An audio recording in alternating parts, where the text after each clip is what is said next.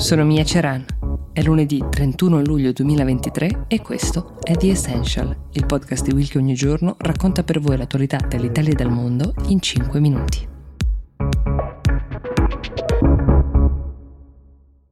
Giovedì scorso la Presidente del Consiglio Giorgia Meloni è stata accolta alla Casa Bianca dal Presidente degli Stati Uniti Joe Biden.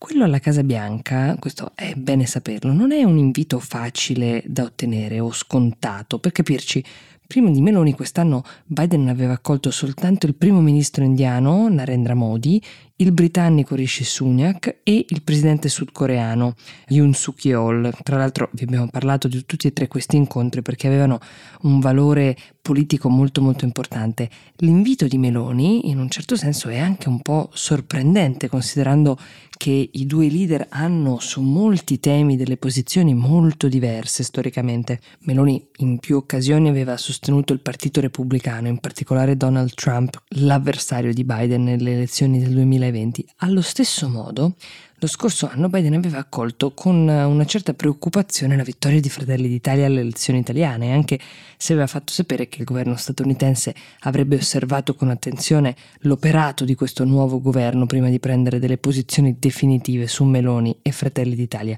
E in effetti politicamente i due leader, dicevamo, non condividono le proprie opinioni su molti temi, ad esempio la difesa dei diritti della comunità LGBTQ. Nonostante questo, però, l'incontro di giovedì ha sottolineato quali siano i punti di contatto tra governo statunitense e italiano su altri temi. In particolare il rapporto tra Biden e Meloni è migliorato grazie alle posizioni assunte dal governo italiano in sostegno dell'Ucraina e dell'azione congiunta della Nato. Durante questo incontro infatti più volte è stato sottolineato l'atlantismo della Presidente del Consiglio, un appoggio alle politiche della Nato che fino a qualche mese fa non era scontato perché in passato Meloni aveva lodato il presidente russo Vladimir Putin. Oltreoceano c'erano dei seri dubbi sulle future posizioni che il governo italiano avrebbe assunto riguardo alla Russia. Da quando però è al governo la Meloni si è allontanata dalle posizioni filorusse eh, in maniera inequivocabile, comprese quelle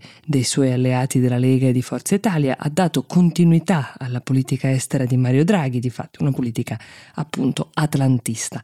L'incontro di giovedì però sembra giustificato anche da un altro tema che è molto caro a Biden e che riguarda l'Italia, ovvero la Cina, perché entro ottobre, come sapete se ascoltate fedelmente questo podcast, il governo italiano deve decidere se rinnovare o rinunciare al memorandum sulla nuova via della seta si tratta di un documento firmato nel 2019 dal governo che all'epoca era guidato da Giuseppe Conte che prevedeva l'apertura di canali diplomatici privilegiati per discutere dell'ingresso dell'Italia nella Belt and Road Initiative, cioè la nuova via della seta. È un progetto con cui la Cina finanzia grandi investimenti infrastrutturali in tutto il mondo, in diversi paesi, diciamo che in cambio richiede una certa influenza nel paese dove investe. L'Italia era stato l'unico paese del G7 ad aderirvi, questo aveva destato la preoccupazione degli Stati Uniti e di diversi alleati occidentali. Negli ultimi mesi i rapporti tra Stati Uniti e Cina, come sappiamo, si sono fatti più tesi. Biden spera che l'Italia, nel caso in cui Meloni decidesse di non rinnovare il memorandum, si allontani definitivamente dalla sfera di influenza cinese. Meloni ha detto di aver discusso di questo memorandum con Biden, ma non ha voluto chiarire una posizione definitiva al riguardo, ciò nonostante il futuro delle relazioni tra Meloni e Biden, soprattutto tra Italia e Stati Uniti, potrebbero passare proprio dalla decisione che il governo prenderà nei prossimi mesi riguardo alla nuova via della seta.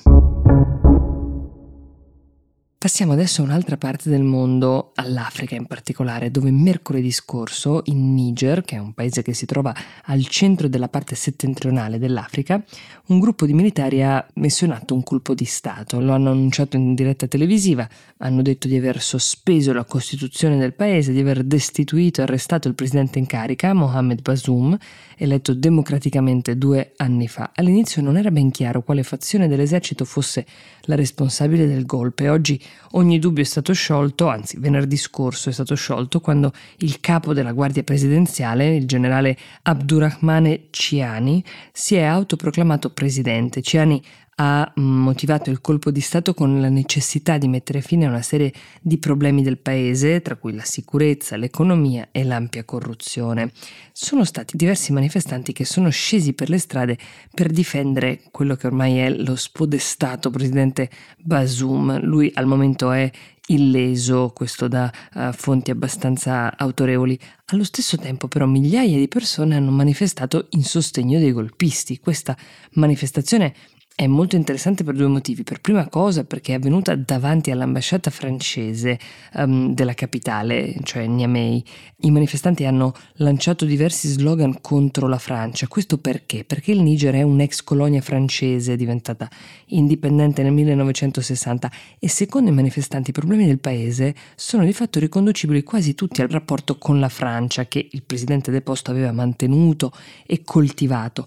Inoltre diverse persone hanno sventolato delle bandiere della Russia e gridato slogan in sostegno di Putin. È facile intuirne il motivo perché da anni la Russia sta usando il gruppo di mercenari Wagner per espandere la propria influenza nell'Africa occidentale e non lo fa soltanto attraverso delle operazioni militari banalmente, ma anche attraverso delle campagne di propaganda che costruiscono il consenso Tuttavia non è ancora chiaro se i golpisti siano supportati anche da Mosca. Quello che invece è chiaro è che il Niger non potrà più contare sui programmi di cooperazione stabiliti con l'Unione Europea perché l'alto rappresentante per gli affari esteri europei, Josep Borrell, lo ha reso molto chiaro condannando i golpisti e ha comunicato che l'Unione Europea non fornirà più né aiuti economici né supporto alla sicurezza del paese.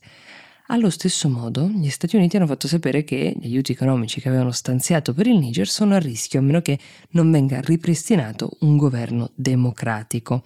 Il Niger era uno dei principali destinatari degli aiuti occidentali, soprattutto perché il paese era diventato un alleato nella lotta contro le organizzazioni terroristiche jihadiste che da anni avevano destabilizzato diversi paesi dell'Africa occidentale. Ora la decisione spetta ai golpisti che, nonostante gli avvertimenti, non sembrano ancora aver deciso da che parte stare. The Essential vi auguro un buon inizio settimana e vi dà appuntamento domani.